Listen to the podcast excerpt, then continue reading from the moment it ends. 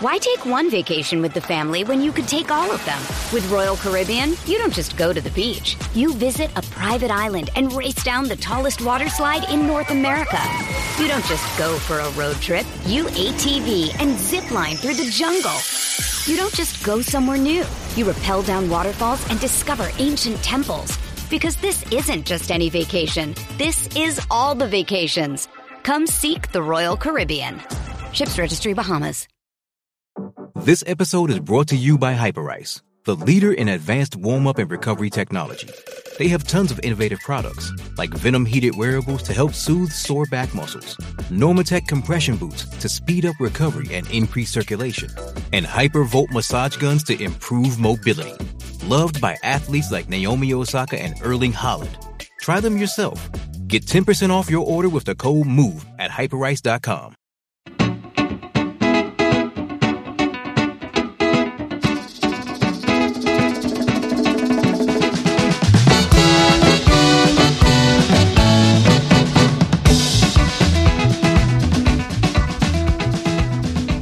Welcome to this week's edition of the Terry's Talking Podcast.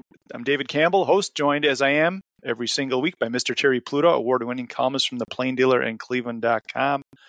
Terry, I think we'll uh, we're going to talk some Cavs and some Guardians later. I want to get your thoughts on Evan Mobley and a story that Chris Fedor, our colleague, wrote about him the other day. But first, let's get into the Browns. And oh, at the end, we're going to read some more responses from fans where you ask people to send in why they're Cleveland sports fans. We got I think we've had some from Charleston, South Carolina, and the UK, and this week we have one from Kenya. So wow, so go figure. But um, anyway, let's start with the Browns. Terry, big news. We're taping this on Monday late afternoon. Deshaun Watson did not practice today. He well, he practiced, but he was inside, and he's everybody's day wondering. Day, Dave. He's day to day, as day I guess we all are. Day what did you Dave. What did you take out of Deshaun Watson practicing inside and not with his teammates out on the outside fields? I should have. If I ever need a stone wall built, I think I should hire the coach Stefanski because he was not getting anywhere near the Deshaun Watson thing. Um, because I think he realized how he mishandled it the last time around with Watson's injury. Secondly, the fact that he wasn't out there throwing, and believe me, if he were healthy, they'd have him out there throwing. Then, when you consider the fact that before the Baltimore game, I believe um, of the last 58 games Watson was eligible to play, he played in 57. So basically, from the opening day of 2018, you know, through the uh, six games that he played last year and up until that Baltimore game, he missed only one. And that is why I just felt, however, we're talking medically cleared and all this other garbage. Um, if Watson were healthy, he was going to play. And, and if you've been reading me and listening to me, I'm not a huge Watson fan. And I'm really in the Watson still's got to show me he's got to, you know, he, he's going to be consistently good. But I think it is unfair when a guy has a track record of playing and playing hurt and playing with a punctured lung, some other things, to imply that he didn't want to go out there against Baltimore. Tomorrow's an off day. Tuesday's an off day. If he can't practice in a substantial way on Wednesday, I think they sit him. Oh yeah. and yeah. I'll tell you why. They don't. You don't want to go down the same road where it's like Friday. Can he play? Can he not play? DTR won't be able to prepare in the right way. It's just going to be a repeat. And the other thing is, he is not going to come out of this game healthier than he is today. Like this is a, a brutal defense. Anybody who saw that game last night knows what I'm talking about. They took it to the Cowboys in a big way. You don't want a guy going in there with a, a suspect shoulder. I mean, we're not doctors, but just in the long term scheme of the season, they have some winnable games coming up, and playoff berths are won in, in November, November and December. First of all, the 49ers are all five of their wins, their all games, they're 5 and 0. They, they've scored at least 30 points in all of them. So, by the way, that's going to be something really to watch for the defense. Can they go back to what we saw in the first three games? Or are they going to be the team that gave up 28 points and really had trouble with Lamar Jackson? Secondly, uh, they're winning, they being San Francisco, by an average of 19.8 points. So let's just say by 20. So they score 30 every game and they win by 20. that is, I think, a very good plus minus. How's that? You don't have to be in analytics real deep to figure that out. Okay. Thirdly, who says DTR starts? Yeah, I don't think that necessarily is true. And I know this if I were Andrew Berry, I would say, you can't run that kid out there. I brought in PJ Walker for a reason too. And I, if you read the quote sheets and things, he did say that what Walker's been in there six weeks now, and you know he's more or less up to speed. He's a veteran. I thought in reading that over because I, I missed the initial press conference. I had a family matter to take care of. Um, he did leave the door open for Walker to play. He didn't commit to anybody, but you not that Walker's great, but you put that kid out there. Welcome to the NFL. Baltimore and San Francisco, your first two games, it, that makes no sense. You have to bench them, you bench them, but you still have to put some, a viable product on the field as much as you can. And a quarterback that, I mean, last year, Walker, I believe he was uh, two and three as a starter, or three and two, I forgot which. Either way, and his numbers were okay. And, you know, okay, that's all. I'm sitting there going, well, I wish I had Jacoby Brissett. Not that that would have helped. Maybe you don't beat Baltimore anyway, but it, you would want you want to, you know, just an experienced hand. Uh, like Indianapolis looks like they'll be playing have Gardner Minshew playing. I've always loved him as a backup quarterback. I think he's really good. I know at one point Andrew Berry tried to trade for him um, a couple years ago, so uh, they like him too. Is, is there any reason you would, even if Watson's reasonably healthy, you would not have had him out there Monday? Just if you couldn't, if couldn't do it, and you didn't, want, people, to see what he looked, like? like? Maybe saying, they're playing they're close playing, to the best. I don't some kind of games. Actually, he's in really good shape, but we're going to hide him in the, the field house. I, I don't buy that. David, do you think they'll be able to run the ball at all against San Francisco? No. Yeah, that's sort of the answer that I kind of came up with. Chubb, Chubb would get gets about 100 yards almost against anybody by himself. So it's it's it's really if you just get him a, a sliver of daylight and a half a second to react, you were going to get something good. Because I think every year when Pro Football Focus did those yards after contact or whatever thing, he was always number one or number two. Um, so we'll see about that. But I'll tell you, while we're dwelling on um, Watson the offense. I I want to see how that defense does against Brock Purdy and those guys. And you know they were running a scheme very similar to what Stefanski was was running with Baker Mayfield. A lot of play action, you know, some of that jet sweeps and some of those kind of medium throws, short throws, get people in space. Uh, I've always thought that that's an effective offense for the most part. By the way, let's clear this up you can't just put anybody in there. I've been getting emails. Well, you know, San Francisco finds a guy in the sixth round or fifth round, wherever Purdy was taken, and they drop him in there, and he's great. I'm like, this is almost like a pot. this is turning into Tom Brady. I don't mean he's going to win all the Super Bowls, but the sixth round pick that was, you know, the 89th quarterback seven, in the draft. You know, I mean, Tony Romo was undrafted. I know that he's one of the the, the greatest undrafted quarterbacks. It just doesn't happen and it isn't simply Kyle Shanahan's system. You know, there was something with Purdy, uh, but we can't have another repeat of what DTR did because I also think going out there against San Francisco, and if things get bad early in that game, there'll be just a feeling in the stadium and on this on, with the players that oh we have no chance. So at least if PJ Walker could go out there and turn in a workman-like performance, um, it might. And he played. He started five games last year, so it's not like he he started more games last year than Josh Dobbs did in his career. I think they have like 10, 10 opponents left because some of these are, are games that they've played before. Seven of the 10 opponents on the schedule have losing records at the moment. So you will run into Arizona and Chicago. Um, I mean, look, Indianapolis is, is decent, but not great. Uh, I'm sure I'm forgetting some of the others. Um, and so I'm really thinking that uh, uh, it's not in any way, you know, over or whatnot. But they also, you don't want to bury yourself in the division. You know, I think they're playing Baltimore in early November. Uh, you're already one and two in the division. How about the Steelers? That was something. You huh? explain the Steelers to me? The Steelers is the Steelers. To flip it the other way, that's about what the Mike Tomlin fans would say. That's- And they they boo their offensive coordinator, probably for good reason. But they they are just tough hombres. Their defense is like, okay, if the offense won't score, I guess we got to do that too. Yep. Yep. And by the way, that may be some of what, especially if Watson is hurt for a while, um, Jim Schwartz is going to have to put that to his team. The one missing ingredient, has been turnovers on defense, and then the other excessive ingredients and turnovers on offense.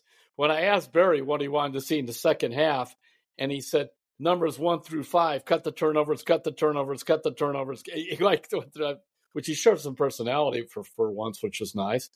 Um, you know, they have 10 turnovers in the first four games. Watson has four. And now DTR at three in that last game. But um, you can't play that way either. But just looking at Stefanski in that press conference, he looked really grim. Watson, iffy. Chubb done for the year. Conklin done for the year, almost before it started. Well, Terry, the injuries have started to pile up. Joel Bitonio now is limping, and we don't know what his status is going to be for Sunday. Watson's situation, Ethan Pocic is banged up. You're missing your right tackle. You're starting running back. It, has been a tough start of the season, but like we always say, playoffs are determined in November and December, and there's still a lot of football to go here. Browns and the 49ers will be down at the stadium on Sunday at 1 o'clock.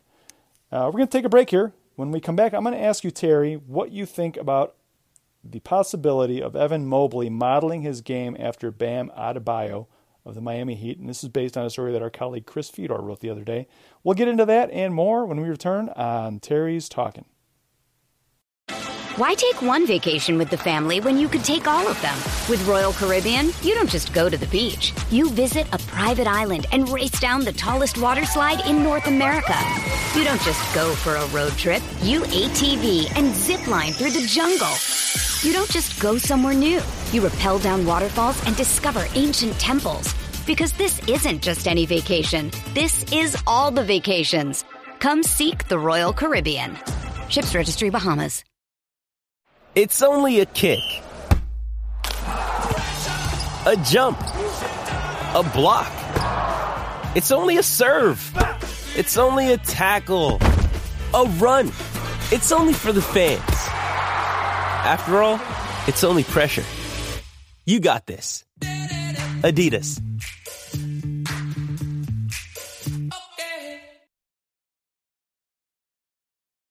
We're back on Terry's Talking. David Campbell and Terry Pluto. We're going to get into the Cavaliers here. And before I forget, I don't know that I mentioned on last week's show. If you want to send us a comment, a question, a good story about Cleveland sports, you can just send it to our email address, which is sports at cleveland.com, and just put Terry's Talking in the subject line. So, uh, Terry, for the Cavs today, I thought it'd be interesting to talk for a minute about this story that Chris Fedor, our colleague, had up. Evan Mobley has been talking to Max Strus and some other people, and he kind of got this idea that he should maybe look at some film of Bam Adebayo playing with the Heat since they had such great success last season with that great playoff run. And it got me thinking, like, you know, last year at this time, Chris wrote a story about how the Cavs think that Evan Mobley can be an MVP type player and that the ceiling is just so high for him. And I'm like, well, what does what does this mean that he's kind of looking at some Bam Adebayo film? And what about his game do you think Evan Mobley could learn from and do, do, the Cavs?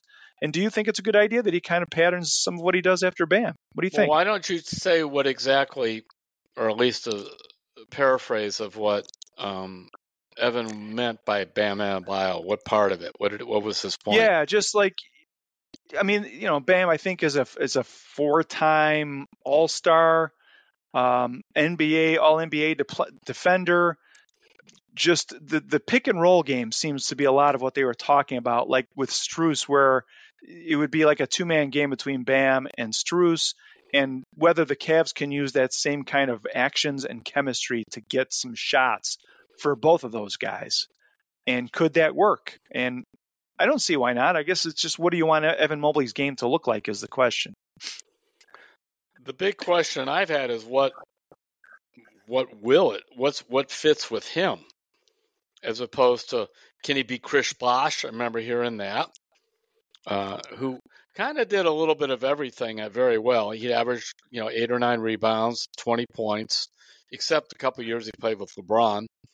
Uh, and then when he when LeBron left, I think he scored 22 points. And unfortunately, then for uh, Bosh, um, he had um, blood clots, and that ended his career.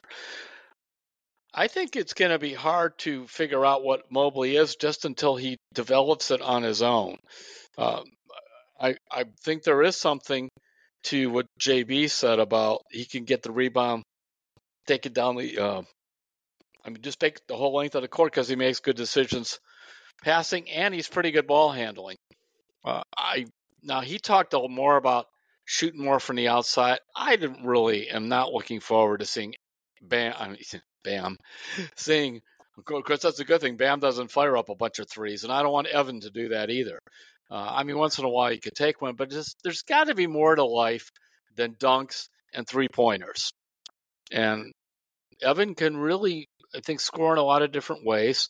And I'm I'm anxious to see uh, what he evolves into. He's, I, you know, Koby Altman kept saying when the when questions about Evan would come up, he kept saying he's 22. He's 22.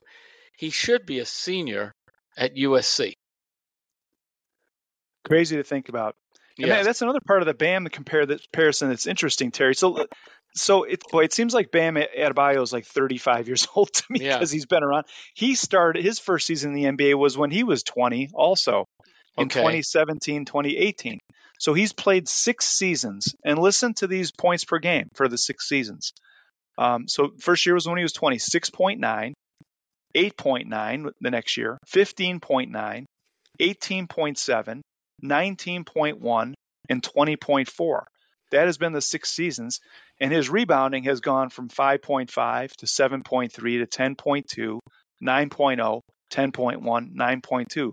So, I mean, last season, you're talking about him being a guy who was 20 points a game and nine rebounds a game.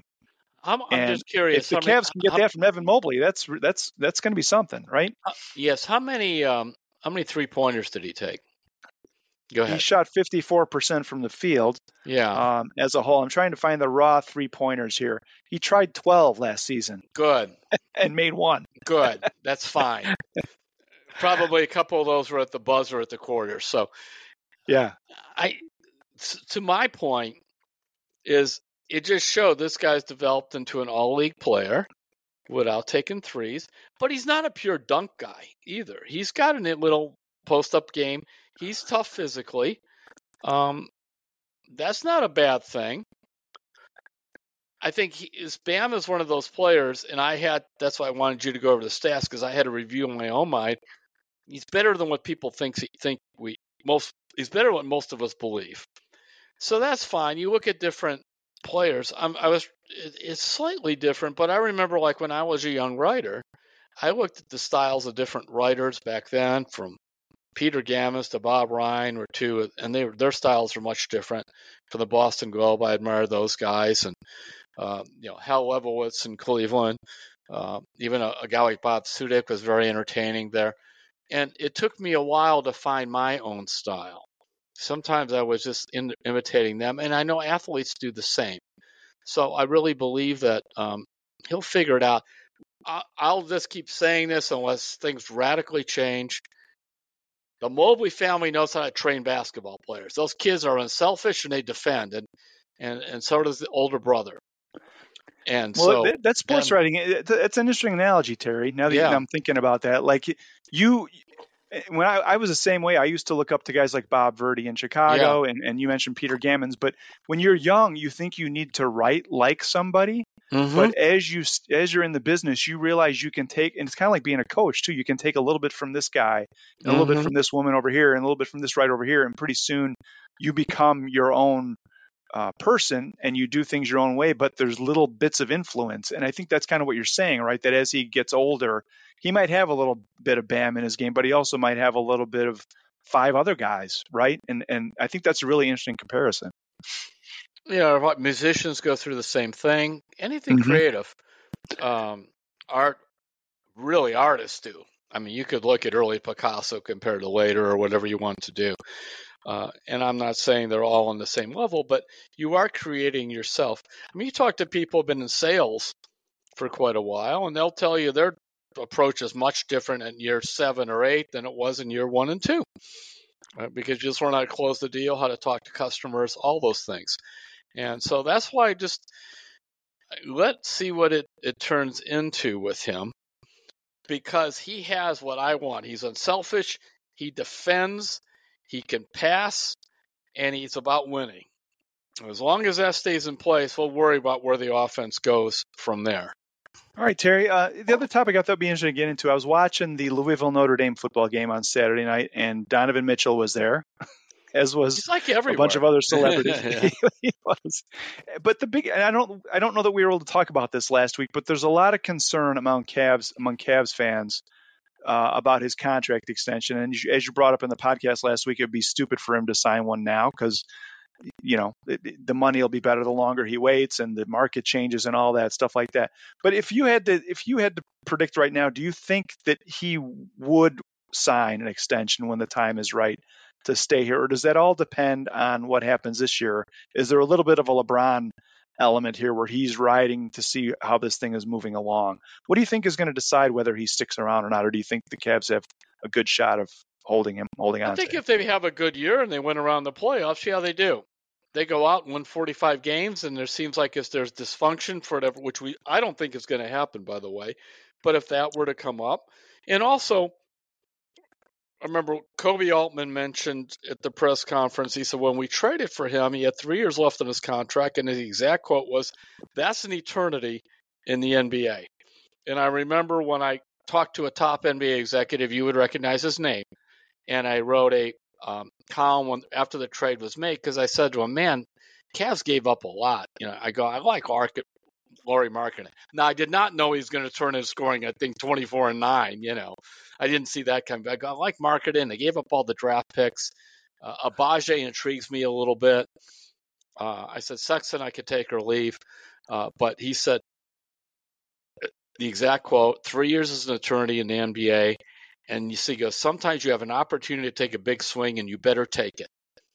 Because I could tell you this, had they not done that, they would maybe get better, but you're not going to take any kind of a big jump. And he goes, I know they really want to make the playoffs without LeBron.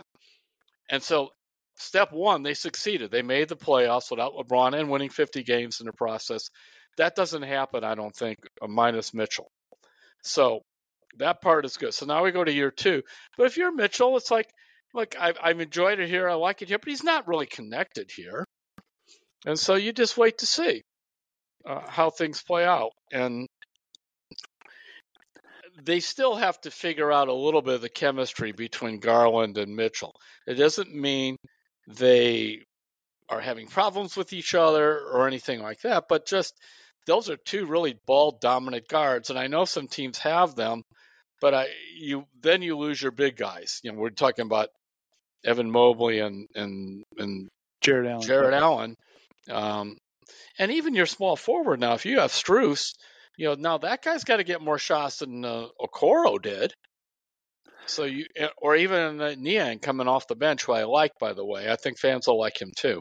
Uh, so you have to really be moving the ball more and that's why I really wanted to see what JB did. He he has stuff in his coaching bag where the ball moves more and players move more. Because you recall the year before Donovan came, um, especially when Rubio was playing, they had very good ball movement and player movement without the ball. That was one of the things that intrigued me and other fans that brought them back in quickly. All right, well, we'll get our first look at the Cavs tomorrow night. They are actually playing their first preseason game at Atlanta. That's 7:30, and then the Cavs will be home for a preseason game on Thursday against Orlando. Then they got a couple more um, after that. Boy, season starting. It's it's going to be two weeks from Wednesday, the 25th. Terry, they're opening against the Nets on Wednesday, the 25th of October. It'll be here pretty soon. So, all right, I got a um, question about the NBA. Sure. All right, real fast. You got 10 seconds to answer. Kevin Durant plays where? Brooklyn. How about that? My point. I last I checked, it was Phoenix. Oh, How about that? Oh Say man, where I'm going with this. Where are you going with it? At the least, he still would be a top three player in the NBA. You don't know where he plays. Not you. It's because he keeps moving around. Yeah, like my first reaction was Brooklyn, and then like I thought about it for five seconds, and I'm like, oh my god, that trade happened last year. Yeah, so is Phoenix, Brooklyn, Golden State, and OKC. And other than when he was with the juggernaut at Golden State, no championship rings. And Phoenix is doing what you said, which is they they took a swing, they're going Taking for a it, big swing, yeah. with the new owner, and uh, yeah, we'll see what happens there. And, so and and I, I like that JB mentioned that I think it was an allusion to Durant and perhaps Kyrie also. That if you look at the super teams quickly thrown together, how many of them win a title? And then he talked about how Denver and Miami were in the finals. You know, yes, Denver, you know, but they have a homegrown star, and Miami did bring in Jimmy Butler, but it's not a, it's not a, this glorified AAU team. And he so, I mean, I got a question. I like Durant, by the way, as a player, and I think he seems like he's a fairly decent guy. But do you really want to follow Kyrie Irving anywhere? I'm serious. This is Kyrie's idea. Let's all go to Brooklyn and have a good time. yeah, but that that's kind of what makes the NBA fun, Terry. Is like there's the Miami approach where it's like Jimmy Butler and a bunch of undrafted free agents who Yeah. have just bought into a culture, and then you have the super teams, and then you have the narrative in Golden State, like how long can these guys stay great? You know, where they're keeping the core together, and you know the Cavs, they bring in a superstar, and, and they have a really young, good group around. It's- That's what makes the NBA a lot of fun, is just seeing different ways to get to the same place, and who fails and who who And- succeeds. And, and and- see what the end, what the Cavs are doing is sort of the Jimmy Butler, the Miami way. Now, granted, they have other first round picks, but you know Mitchell comes in like Butler did to see if he could take them to a higher level. Now you turn around and you look at you know Golden State won a title after Durant left. Don't ask me how they did that, by the way. That's that's pure culture. And Steve Kerr, who is a Hall of Fame coach, um, I remember Kerr is now in his second year in the NBA. Cavs have traded for him. And I got to know him real. That was really back in the day when you were able to watch as a media person watch practice. I even played in pickup games with Steve Kerr because they would have these guys coming off the bench and needed a run, as they would say. So they would get a couple of PR guys and a couple of sports writers. There'd be six NBA players out there and four of us. And Kerr wanted to work on running off picks. And so the deal was don't press Terry, let him bring up the ball, bring the ball up, and I was to just watch for him to come and hit him with a pass so he could shoot the ball. You know, think about that. Kerr then would put up chairs and dribble around chairs to, to improve his ball handling. So we go out to lunch, and we're talking about him growing up and in Los Angeles, where he was a very good baseball player, by the way, and then playing at University, University of Arizona, his only only Division One grant and he had been been drafted by Phoenix. They dump out him after a year. Wayne Embry liked him because he liked shooters, brings him in. Remember, this is before everybody's obsessed with three pointers. And he says, "I think I'm going to get cut." I said, "No, you're not, Steve." Because I knew Embry. I said, "Embry likes you. They don't bring you. They're not going to cut you." He goes, "Well, if I get make it, I'll probably never play." Of course, he's just got done playing in a game with a sports writer. I mean, maybe maybe could think that. And I said, "No," I said, you're going to play 10 years in the NBA because the three point shooting thing is going to matter. I didn't know it was going to be a session, but it's going to matter. And I just know how you are. And when it is, you owe me lunch, which he paid off when he was with the Bulls, I may add. Is that And right? That's he did. Several years later. Yes, and I do still have his cell phone, and I periodically text him. And to think, you know, the last time the the Suns were really good uh, until just recently, when they did the quick thing with Chris Paul, but that was a David Griffin and Steve Kerr built that team a few years before that that has some success as a GM. Think about his career. I forget how many rings he has as a player, five or whatever, because he had Bulls and Spurs. Then he is a, a successful GM uh, with Phoenix, and then he goes and builds this. He took over a pretty good team at Golden State, but turned it into this, you know, juggernaut. It's one of the most remarkable careers overall in basketball in history. And changed the way the game is played. Yeah, and in the process, top, right? I mean, on top with, of that, yeah. Go ahead, David. No, I was just going to say with the emphasis on the three pointers and the, and the motions they run. Yeah, the not, motions. People had yeah. never, people never seen that stuff before. And it isn't just a guy drives into the lane and kicks to somebody in the corner. You know, that's that's a lazy way of playing it. And also, his best teams were usually in the top three in defensive, uh, all the defensive analytics. It wasn't just pure run and gun. Can you imagine if Durant just stayed there? It would have been even more of a dynasty than it than so, it was. I mean, I mean, what kind of thing? I'm very serious. I know I'm on a real tangent here, but it it it, it applies a little bit to like if you're Donovan Mitchell, you're Jimmy Butler or whatever. Do you really want to just go chase after some other star to try and throw this thing together quickly? Uh, and how many rings has LeBron run in LA, may I ask? One? Yeah, the COVID the COVID year. He carried them. But that's it. And I'm not saying it would have been any different here, but it isn't as easy and he won one here. He won two with Miami. Um, and it's just it's a different league, but I am glad it isn't just slap some guys together, play ball, and I get my championship ring. All right, Terry. Well, we don't know what's in the mind of Donovan Mitchell. I, mean, I, I do want. I'm not trying to get all Cavs fan conspiracy theory here, but I'm wondering if like that playoff series in New York for him to see what New York was like would make him go to New York. But a lot of times it's just money and yeah, and is. culture, and, and and so we don't know what he's thinking and where it'll end up. And like way, you said, there's a and long way to go. So Donovan stunk in the playoffs. Can we say that? He said it. Yeah, it is exactly. So that counts for something too. I don't mean there, but I'm simply saying that if you want to be a guy and want to play in a big stage or whatever, well, then you better show it. So, all right, end of that rant. I don't know how I went there. no, that's good. All right, Terry, uh, let's move on to the Guardians. The you had a column last few days about, and we don't say this very often, but the headline was something like the Guardians front office had a bad season in 2023. Yeah.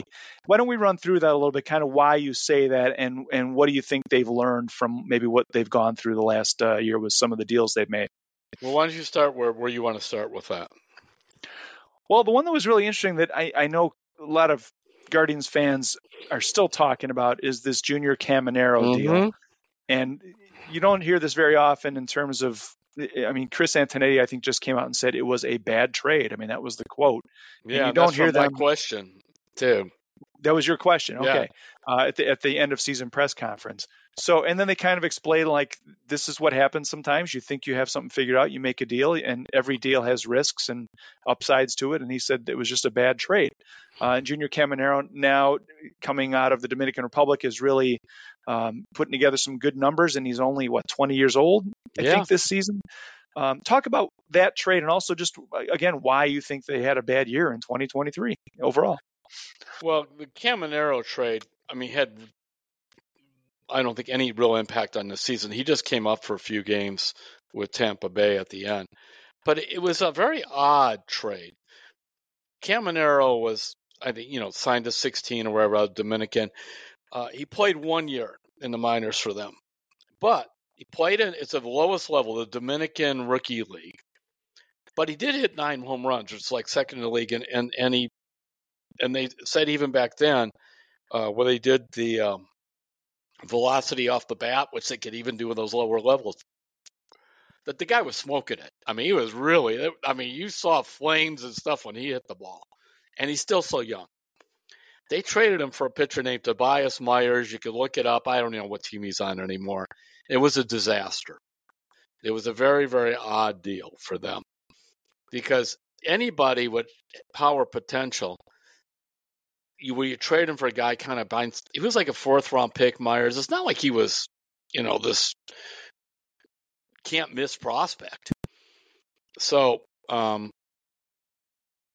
but when you look at them they had a bad year Zunino didn't work out and then uh, bell you know hit some at miami but that didn't work and then when they tried kind of other things it, it just didn't seem to happen. Whether it was, and by the way, I'm not saying they had a bad year because they traded Aaron Civale, who has a 5.36 ERA, since the deal.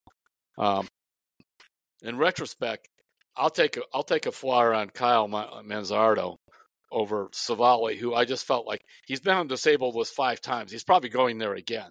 And the fact that he pitched so poorly there, I wonder if he's healthy.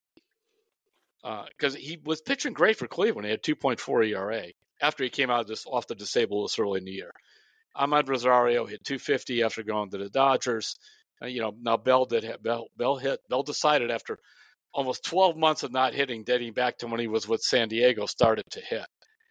But what you really you missed on on your two free agent moves, and you put 20% of your payroll into those two guys, and it just seemed like nothing else you tried worked.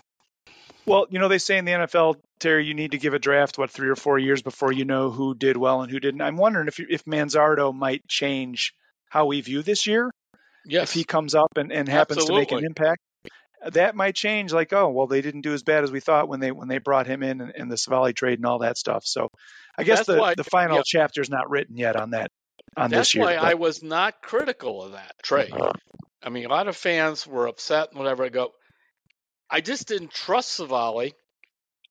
Now, at the time, Manzardo was only hitting 240. I think was with his OPS about 750 at AAA, but he's only 22. This guy was considered one of the top prospects hitting in the minors, and I think there was only a second full pro season. Um, I'm like, I watched tapes of him. He's a left-hand hitter with power to both alleys. I like him. I, I think that's something they they could use, and it may be one of those deals where the Tampa Bay goes, well, and we were trying to win this year. That was probably not the best thing we could have done, which would be nice to finally fleece them. Um, so that would be good. And I'm just, it was an odd year. You know, they never got hot this year. Where was the winning eight out of 10? Something like that. I don't remember them having that streak. I kept waiting for it. They didn't. They didn't. And it, it, I think Hoynes' lead the other day was like uh, mediocrity or inconsistency. Uh, Thy name was the Guardians in 2023 yeah, because it was- was he- it was always win two, lose two, win one, lose two, win three, lose two. Like it never they never got on a roll. So And then you had the, Um, you know, Francona uh, retiring, hanging over it. I'm not sure they had a big impact. By the way, let's give the Twins some credit. I think they they played like uh, 65% of the, they won like 65% of their games or something. Uh, after remember they said, well, the, the Guardians quit making those trades, and then uh, Minnesota, I think, finished like 33 and 22 or something. So give them credit. But you even think yeah, like they they bring won it. they bring in Giolito, and he just guy's throwing batting practice. It was just like whatever they tried this year, the short-term remedies didn't work, and you're bringing in, you know, Kole Calhoun and uh, uh, Ramon, what's his name, Laureano. Laureano, Laureano. yeah, Mhm. just guys. Um, so we'll see. Now that said, this guy was GM of the year last year, or pres- or executive of the year, excuse me, and they have a great track record, and they have a ton of starting doubt. pitching. I just think that I mean, like this, you know, if I were a managerial candidate, I mean, I'm very interested in working there. And as Francona said, they're, they're you know they're not looking to just fire managers all the time. Well, let me ask you about that, Terry. So they're trying to find Terry Francona's replacement, and I want to do a little role playing here. Let's pretend that you're the Guardians. What are like one or two questions that you would ask these candidates coming in that would be important to you as the Guardians to get an answer in terms of how the team would run? What would you want to know from some of these manager candidates? We've seen some names. Uh, Craig Albernaz, the bullpen and pitching coach uh, for the Giants, has, has been out there. There's they're interviewing a lot of people. There's a lot of people on their board. But w- what would you ask specifically that you'd want to hear them answer in an interview? A job interview, not a media interview. Right. I mean, how are you going to handle it if it comes the end of July and we got to trade some of these guys? Are you going to be okay with that? Uh, do you understand Frank or Francona's favorite line, April in Cleveland? It's cold, nobody's there. The you know, it's not a lot of real exciting environment. And then, are you willing to all these guys will always tell you as their managers or their coaches, oh yeah, I love young players. They love young players till they have a bunch of them and they start to lose. So that you have to understand that's what you're getting into. Now, a key thing would be the coaching staff. Because I want, unless you have a brilliant idea for a pitching coach, I want Carl Willis to stay. And Sandy already is staying. Um, and then we might talk about hitting coach, but just other people. Sarbaugh is very well regarded as a third base coach, right hand man of the manager. You know that. How much continuity do you want? Now the key thing would be also talking to these coaches. Will they be able to handle working for someone else? Um, so there's a lot of dynamics there. Now I'm going to turn it to you, David. You are interviewing with me, and you are a managerial candidate, and you would want to know. I'm the candidate, or I'm the team. Yes. No, you're the candidate. I'm the candidate. Okay, so I would want to know. Um, boy, I was thinking about it the other way. I wasn't thinking about what, where do they see the payroll going? Yeah. Mm-hmm. The next few years is important because that'll that'll tell you what and where where is our franchise in terms of a life cycle. Um, yes. You know, I know the Dolans have always said we want to be competitive every year, but this year they they weren't that competitive. Like, what do we? What is what is this three year, three to five year window that you see? what should we be aspiring to? Are we are we trying to win in 2024? Are we trying to develop, or both? Yeah, that's kind of what I what I a would real ask. basic thing for the third year in a row. Are you going to have the youngest roster in the major leagues? That probably destines or sentences you to mediocrity. Okay, go ahead. No, so that, that's a good point, Terry. Uh, and the other thing I would ask is like, who are the who are the leaders in the locker room? Yeah, and, and who one. are the players and, and who are the players who might be more difficult i'd want to know about the personalities because you know, we never really saw much of that with with tito because it was all done behind closed doors but he was masterful at like if something flared up he would take care of it and you'd never either you'd hear very little about it or it would be just it would just go away he was very good at holding players accountable and i think going in if i was a candidate i want to know like who are the leaders and who are kind of the the, the maybe the guys who are a little bit not great teammates might need to, to be treated in a different way. I don't know. That's just off the top of my head. Mm-hmm. Because Tito was very good at that. I'd he, he could take all, all different ages, all different styles Right. of players, and and keep the thing together. I'd ask him, why can't you develop hitters? What is what is the problem? here? Wow, I mean, that gets right to it. yeah, because we need to do that. Nobody is better at pitchers than you are, and but hit and often most organizations find it easier to develop hitters than pitchers. Now, is it the drafting? But then you turn around, and of course, you would fall into the Will Benson, the whole mantra. Now, Nolan Jones, Will Benson, you know, these guys gave up on them too soon. And what happened there? So, I would want to know about your plan as an organization for these hitters because I look at that lineup and I got how many legit hitters? Go ahead. Two, uh, three. If you count, Bo- so like you've got Josh Naylor, Steven Kwan. You got Jose as your cornerstone. You got Naylor who came into his own. You have Bo, who I, by the way, really hit t- hit ten home runs after the All Star break. You know, Bo Bo was one of the best things about Frank or um, excuse me, Antonetti was correct about that. That was one of the best things about the season. And then um, Kwan is a really nice leadoff hitter and get on base and play good defense. So I got a leadoff hitter. I've got Jose wherever you want to bat him, and I've got Naylor, who I think, assuming he does, he can't get any heavier though, David. I would ask him about that. Uh, I love Josh, but he gets starts getting heavier and heavier. We're going to get more injuries. That's the problem, by the way. If you're heavy and you get an oblique injury, they say it's because you're heavy, but thinner guys get it too. So uh, that, they're pulling rib cage. But nonetheless, that's one of the advantages of if you're not too heavy, they can't say the reason you got hurt is because you're heavy. But I would really discuss that. Say and then say what happened to Giménez. Now he played well down the stretch hitting, but I really, uh, uh, I thought he was going to have a much closer year to his All Star year than wherever he ended up with two thirty two, 250 and 13 homers or whatever it was. Um, so I'm those would be things. Those are those are fun questions on, from either side of the desk on that. Yeah, I, I would love to be in the fly on the wall for some of those because there's so mm-hmm. many variables. They need to talk about analytics and how they yes. work that in and how they feel about it and all the stuff we just talked about. And just by the um, way, here, here's a, here's a question you should ask if you're a candidate.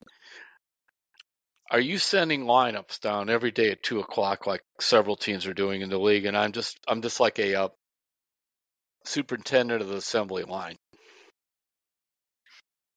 Several teams have the GM sending down lineups. The analytics and GM, yep. Really interesting. Oakland, Oakland's done it. I mean, we long. saw some of that in that in the, in the Moneyball movie. There was yeah, Oakland's some great it. scenes. And Tampa Bay. The lineup a, card is mine. Tampa Bay does a lot of that too. And yeah.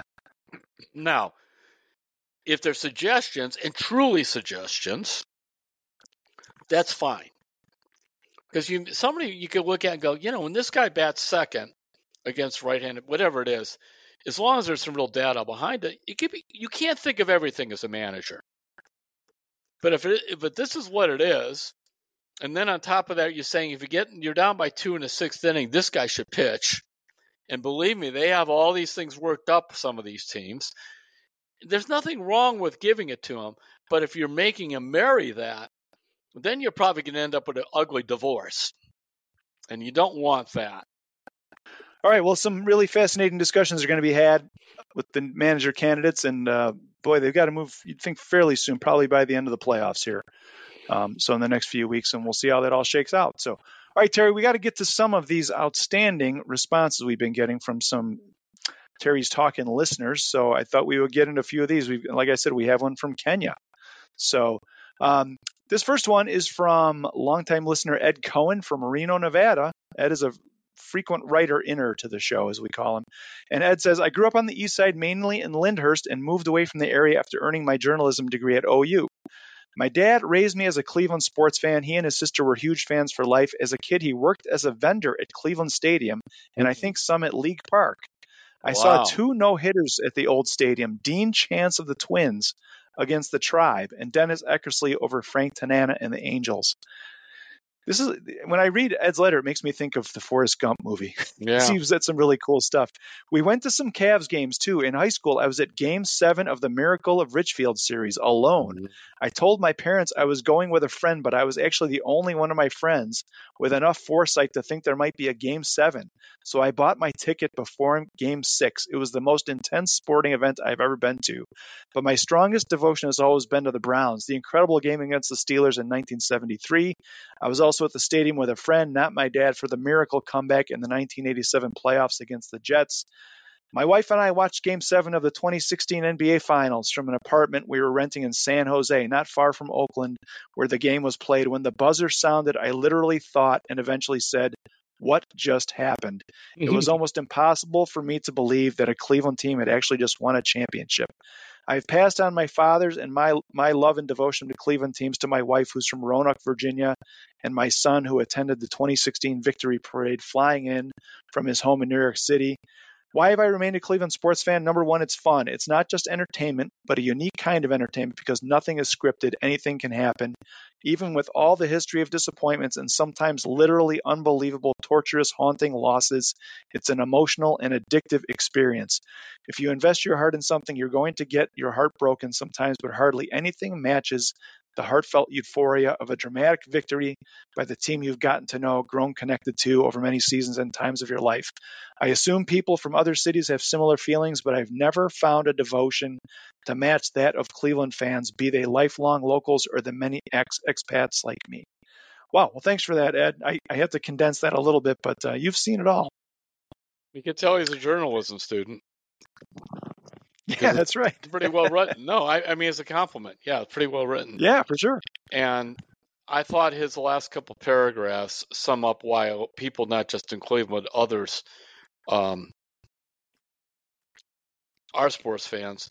And I know this. I've talked to some top New York sports editors, you know, from the book business, not not there. And why it's so difficult to write good sports fiction because it seems like the unscripted part of sports itself is better than fiction.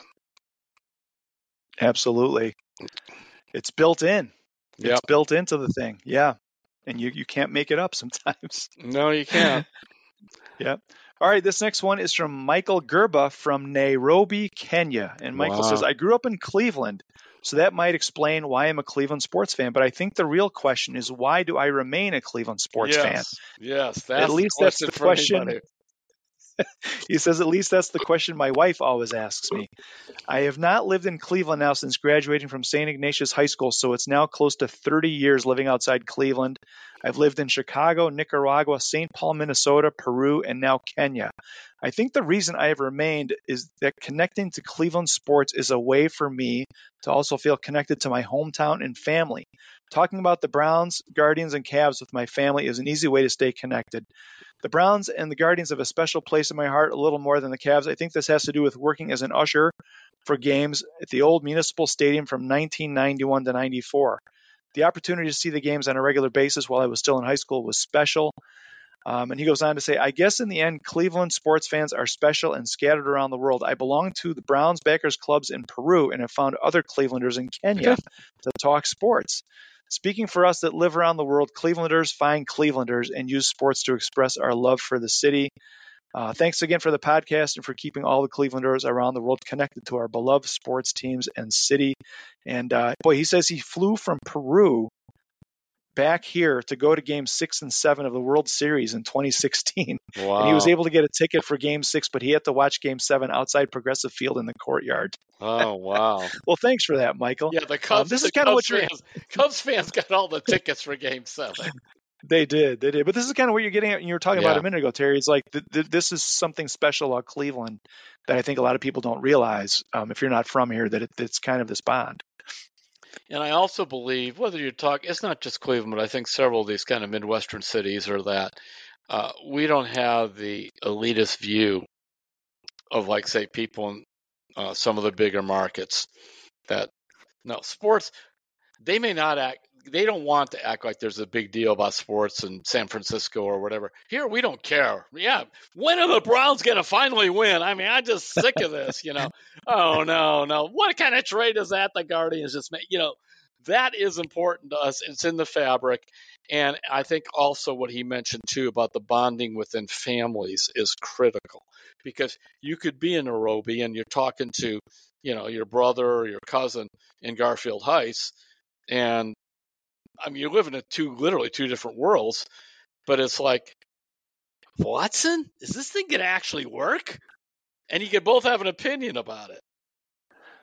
Yeah, from different continents, like you said, different worlds. So, all right, here's the last one for today, Terry, and we'll keep reading these as we can. So, this one is from Josh Weiss, and he says, Terry, you asked for some out of towner stories. He says, I grew up in South Euclid and Beechwood watching the Kosar Browns and the original Dog Pound, going to Richfield Coliseum for Cavs and Force soccer games, and celebrating the opening of Jacobs Field after years of watching bad teams. I moved to Scottsdale, Arizona in 2000s. 2000. My fan, my all my friends know me as a homer and I hate how some fans root for individual players instead of their hometown teams. I can happily root for both my Cleveland and Arizona teams without being a hypocrite. Every mm-hmm. Sunday when when my kids were babies, I'd go to a sports bar with friends so that we could all watch our hometown teams play. Great memories of all those baby carriers lined up among friends as centerpieces so that the guys could get together while the wives enjoy their Sundays in quiet. 15 years later, with one kid in college and the other in high school, the same group still gets together to watch their hometown teams play. He says, Congratulations on 100 podcast episodes. I probably listened to all of them to get a taste of my hometown, along with having a Cleveland.com subscription to make sure I can read Terry's columns. Thanks for that. And he says, Looking forward to the next 100 podcasts. And again, that's from Josh Weiss. I can only imagine the little baby carrier sitting on the table. never, that is at ne- BW3 unique. I've read a lot of them. Yeah, so that's great. and uh, I we do appreciate you know whether the subscriptions and the listening to people uh, because um, every year I read a column that says the reason you know we're here is you. We being in the journalism business is you because without readers, without listeners, there's no us. Without you, there's no us. And without the loyalty I think to the Cleveland sports fans, uh, there's no us. And thanks for that. You know, I've now been in the business 5,421 years, and uh, so I am grateful to you all. And I, well, I sound facetious doing that. I, from the bottom of my heart, I really do mean that. Well said, and I'm not going to add because I can't add anything better. I'm going to leave that as it is. So, all right, Terry, I think we're done here, right? I think so. All right. Again, if you'd like to hit us with uh, some stories, thoughts, anything have to do with Cleveland sports, hit us at sports at cleveland.com. You should go sign up for Terry's newsletter. It is free. It's a weekly newsletter, comes in your inbox every Monday, and it has everything that Terry's written. Talk to you next week on Terry's Talking.